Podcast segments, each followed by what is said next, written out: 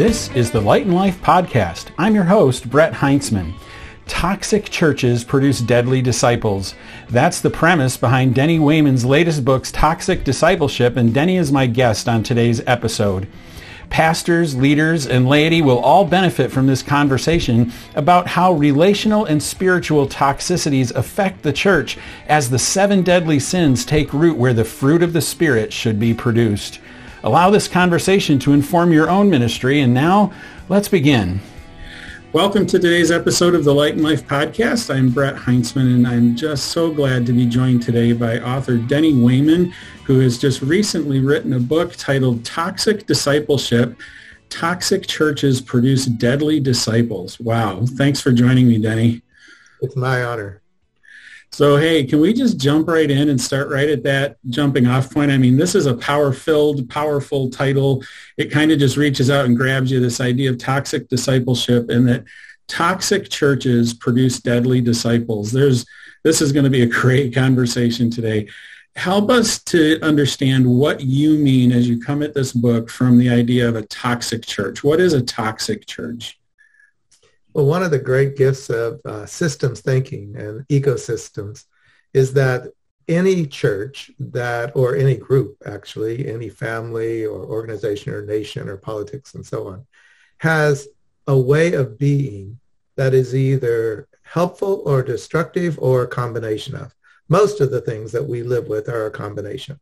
And so I would say that it'd be unlikely to have a completely toxic church but to have a church that has built-in toxicity for a whole variety of different reasons would then in its discipleship and and uh, as I show in the book all the use of all the gifts would have some uh, toxic elements to it that could produce then a toxic worship, uh, toxic toxic counseling, uh, toxic teaching, uh, and uh, that that reality causes then the church to uh, malform, if not uh, create deadly disciples who, in fact, uh, destroy others rather than continue to, to build them, edify them, build them up. Uh, and so, you know, a, a, toxic church, I, I would hope that there aren't many that are completely that, but I would say that most churches have some toxic elements. And uh, so identifying that will be greatly helpful. So we bring ourselves into the church and we come broken most often. I know as a young child, when I first started attending church, it was the summer after my seventh uh, seventh grade year in school, and um, our family was not all put together really nice whatsoever.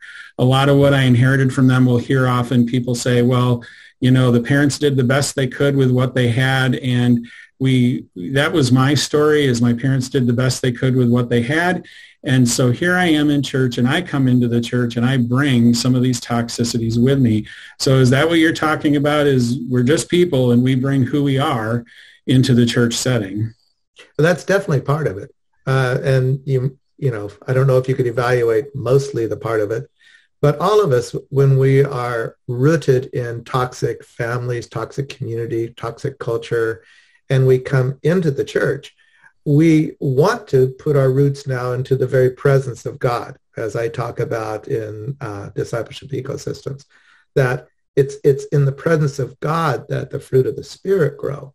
But the problem is we bring our own roots into the church, and the roots have these um, patterns of being and doing and relating to others in such a way that they're toxic. And what, what we know in counseling, of course, is that you can change. It's called a geographic solution. You think that if you move from this family to this family or this church to this church, that this church will now be perfect. Well, the problem is we bring our roots with all of their toxicity into the new church. And then it doesn't feel like home until it smells like and feels like the toxic environment that we mm-hmm. grow. And that, that's true when families come into a church. It's true when uh, pastors change churches. It's, it's true of all humanity. That's, that's the way we interact. That can be really revealing for church leaders to understand when new people come into the church if there's some suspect behavior or some brokenness, the idea is, you know, wherever we are, there we are. and and uh, and so that's what you're describing here. But I like how you say we bring the roots.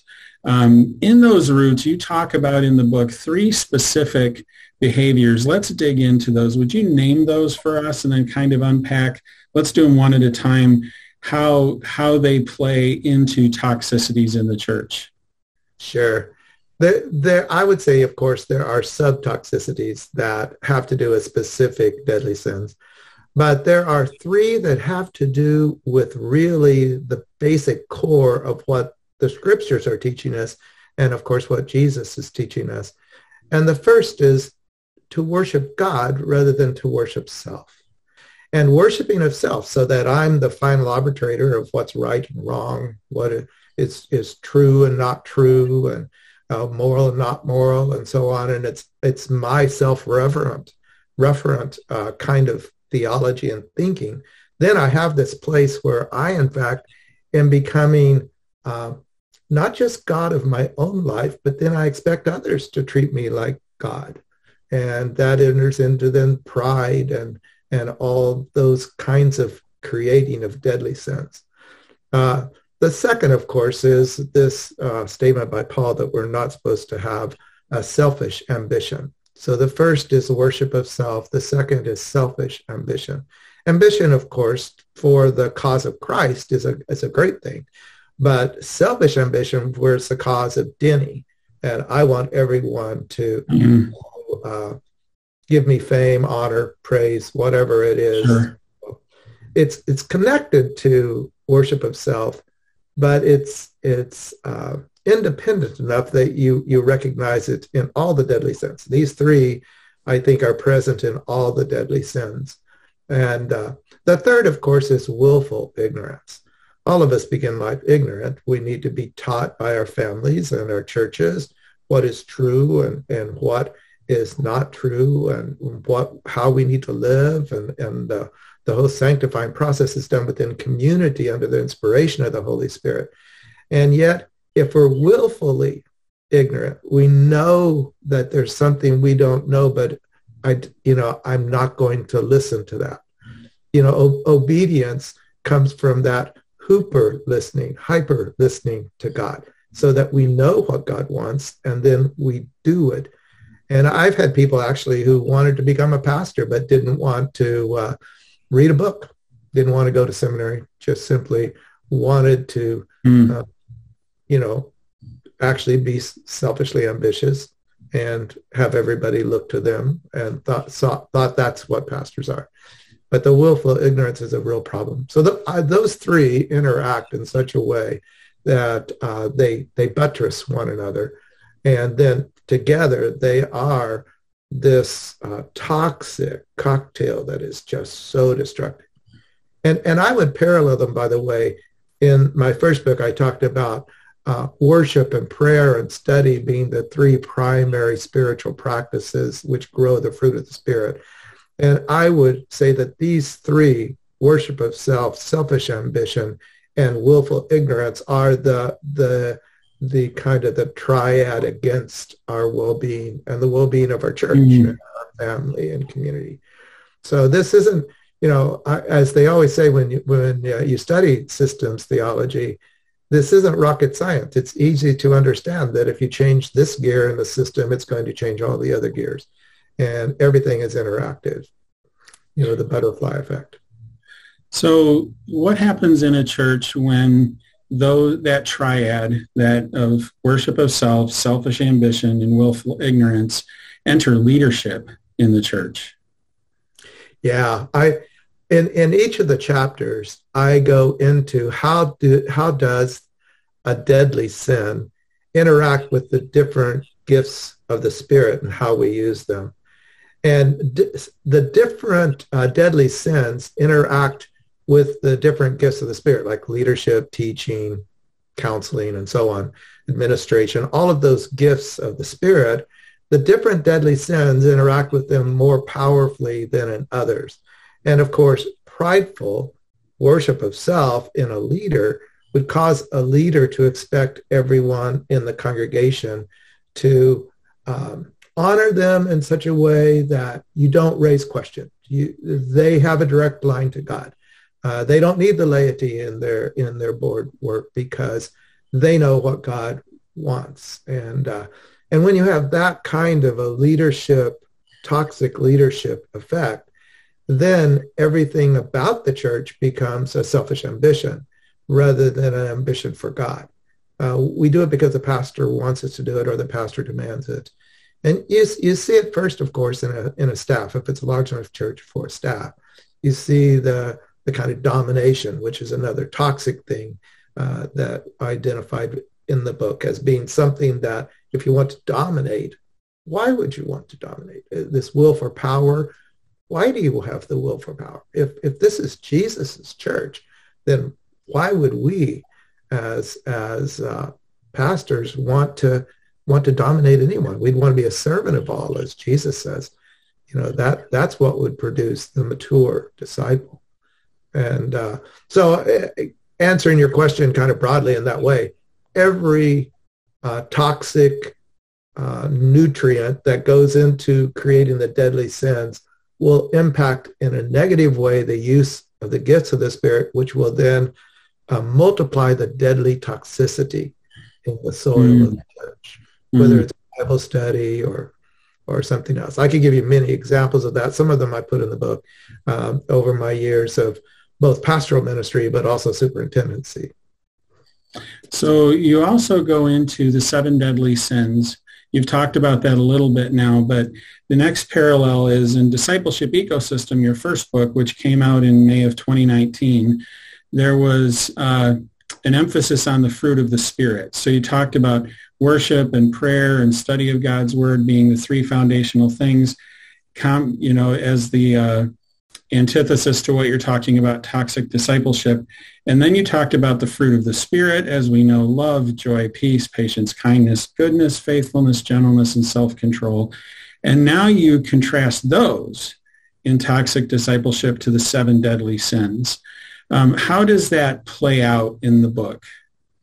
Well, one of the things that uh, John, of course, in his uh, one of his first epistle, I think, he says, you know, that there is sin that leads to death and there is sin that does not.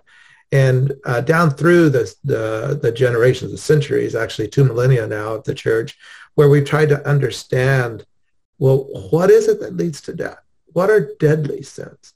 And how do those sins uh, manifest themselves, either in my own life as a Christian or in the life of a church or a community or a business, a politics, whatever it might be. And, um, you know, they came up uh, kind of more out of the Desert Fathers in the early centuries. And then it kind of got formalized as a lot of things did in the Middle Ages uh, with seven. Uh, they now have, you know, suggested there might be nine and, and other things. But I decided to stay with the classic seven deadly, just like I stayed with the 12 classic spiritual disciplines in the first book. These are things that are proven by the church over hundreds of years to be deadly. And, you know, the, the seven deadly sins, pride, greed, wrath, envy, lust, gluttony, sloth. I, I have to admit that it wasn't until I truly researched the biblical support for how deadly those are, those are that I did not see them as they truly are. You know, mm. gluttony and sloth, the, the last two, which, you know, are are kind of almost a joke. Oh, I'm gluttonous, or our our church uh, potlucks are gluttonous, you know, and so on like that. We just kind of make a joke of it. Oh, he's just being slothful, you know, and so on. Well, not when you actually look at what they mean by the deadly sins mm, mm-hmm. and uh, the destruction that that has, not just to your own body. Uh, all of these, of course, have physical uh, implications, but also to the the life beyond the church, the life within the church, the life within your family, all of those things are unbelievably deadly. And, uh, and mm-hmm. people kind of laugh them off, kind of.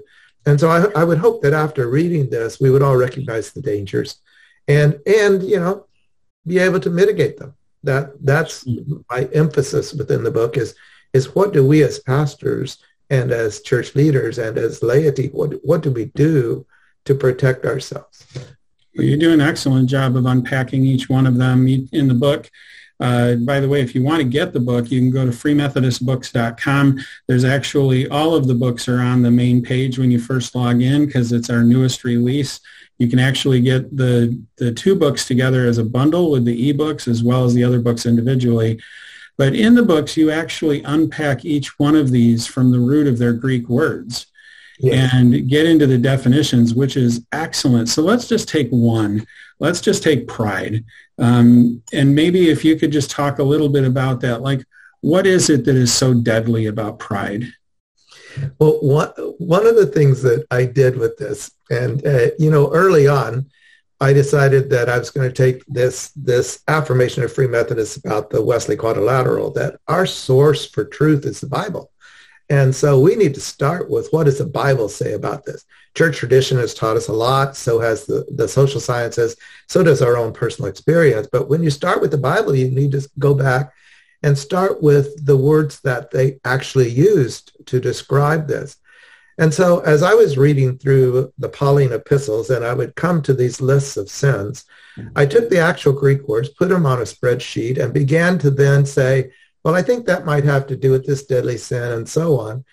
But then when I started to write it, the book itself, it was like God had inspired from the very beginning, not just the authors of scripture, of course, and how they wrote them in the order they did throughout the books as Paul did throughout the books. But as I began to apply them to the different deadly sins, I came up with two different patterns. The first pattern and the one that I do in the in the chapter on pride has to do with well, there is full blown pride. Huperphanos is called, and it's and it means to be hyper visual. You want to be the manifestation of everything. And so that is actually the end of a study of six words, but they are not within themselves pride, but you see how they are prideful. And I realized that what the Bible says is you don't just wake up one day and, and you have a full case of spiritual pride. You have these smaller indications that grow over time. And if you become a part of that pattern, then that will grow into this mm. top root of pride that will destroy you. But at every level, you can you can see as you look through there and look at the various words that you know uh, they are not something that uh, uh, in and of itself the Bible would have translated as pride. Some of them is kind of like just uh, a disobedience.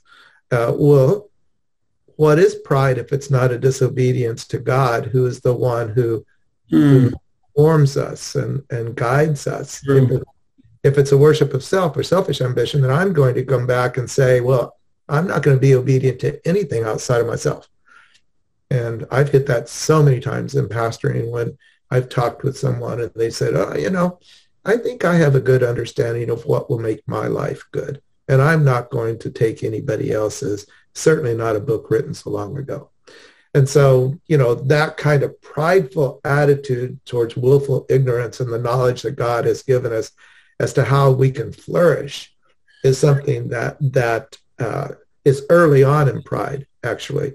And once you go there, then you start going on down and you you come to full-blown worship of self and and you want everybody else to. And of course, I have to deal with a little bit of the language of the English language because pride does not uh, really translate it very well because you can have good pride, as even St. Augustine. Sure. And so I, I, I address those kinds of things. And I also, at the end of the chapter, then, I address how does this relate to you personally? And then how does it relate to your church? And so in, in both ways, there are, are deep discussion questions that uh, an individual can answer, a small group could answer, a class could answer together. Uh, it could it could be uh, a written or a community experience. That's great. Thank you for that. This has been a great conversation. We're going to close shortly, but I've got one closing question for you here, and that is: Let's say that um, you know someone is self-aware enough to know they've they've heard about this principle of you know where my roots are wherever i go then there i am and my roots go with me. And how can we take steps to avoid uh, determining that the next place we go needs to look like and smell like and act like the familiarity albeit the devil it's the devil we know? How do we how do we avoid that? What kind of steps can people take if they're self-aware and go look i don't want this. I want to change my ways um, what are some ways that people can take it turn that ship a few degrees and get onto a new course? Well I, I think there's two sides to it. First of all you know there's an awareness that pastors and leaders and disciplers, you know, mentors need to be aware of that people bring it and there's all different kinds of things that they bring. And you know some of it they project some of it they transfer some of it they they do different things that that's the pastoral side that's that's why you know uh, there's opportunity for us as pastors to read the book but then there's the the person side that mm-hmm. looks at it and says, wow, yeah, this, this is how my parents thought. This is how my former church or this is how the world thinks. Yeah, you know, and now I, I cannot bring that over into the church. And there's a great pressure on the church today to look like the world. And it, it looks like the world in toxic ways. And so it's very important for us uh, as, as a church to recognize that it's, it's it's this interaction of pastors that have the awareness and the training and then of course you know that great statement uh, you know we need to unbind lazarus as he came back from the dead well that we need to unbind all of us we need to mm-hmm. all of us be uh, counseled we need to have pastoral counselors we need to have professional counselors we need to have people this this interacts by the way people choosing uh, a poor uh, uh, destructive, toxic spouse time after time after time because it smells like dad smelled or mom smelled. And so they, they keep that. This is a pattern that doesn't just happen in the church. So I would say both. I would say, you know, the church needs to be aware, pastors need to be aware, and then laity needs to be aware. And then together they work on it, you know, identifying, okay, this is, this is a symptom, you know, I might not have a full grown deadly sin of pride, but I do have a rebelliousness, a self-centered, a self-referent uh, life where I don't listen to anyone and so on like that. So, so one of the good things would be then to get the set. It's about as inexpensive as it's ever going to be because the antithesis of that is discipleship ecosystem where you talk about immersing ourselves in worship and prayer and study of the word, finding the fruit of the spirit coming alive in healthy community and that is really the antithesis of it. And so it'd be great to have a, a mirror and both sides of the story to hold one up against the other. I, I wanted to also share with you why I wrote this book. Oh, it was please. Kind of an unusual experience. I had gotten a uh, message from uh, Ethan and Maria Goodnight. Uh, he's a, a, a, PhD student at Harvard, and he teaches in Harvard Divinity and they wanted me to meet by by Zoom with their uh, discipleship book, I mean discipleship group. And we went over the book and answered all the questions. And then two therapists had raised the question of, well, you you talk about it would produce different fruit if the roots were in toxic soil, but I didn't go into it. And that God just grabbed my imagination, my attention. I had to do a lot of study. The discipleship ecosystem book I had actually developed over a period of years, teaching it in my own congregation. This one, I just immersed myself in the literature, both of, of uh, theology, tradition, psychology, and uh, in so doing, uh, came came out with this. And uh, so I just want to give a shout out to Ethan and and his uh, oh, great. They're a Free Methodist group uh, in Boston that uh, that are doing great work. Well, I'm so glad they asked you because this will be a great benefit to many. So we highly recommend this book to both pastors and laity. Hope you'll pick it up. Again, it's at freemethodistbooks.com and go there anytime for all of your resources. But until we can talk again, Denny, thank you for sharing this time to talk about toxic discipleship and thank you for all your good work and sharing it with the greater church. Uh, it's my honor. love the church. Thanks for joining me today for this conversation with Denny Wayman. I invite you to visit freemethodistbooks.com and order your Discipleship Ecosystem bundle today. You'll receive Discipleship Ecosystem as well as Toxic Discipleship and the PDF ebooks for both titles, all for $19.95. Visit freemethodistbooks.com for all of your resources. And until next time on the Light and Life podcast, I'm your host, Brett Heintzman, saying goodbye for now.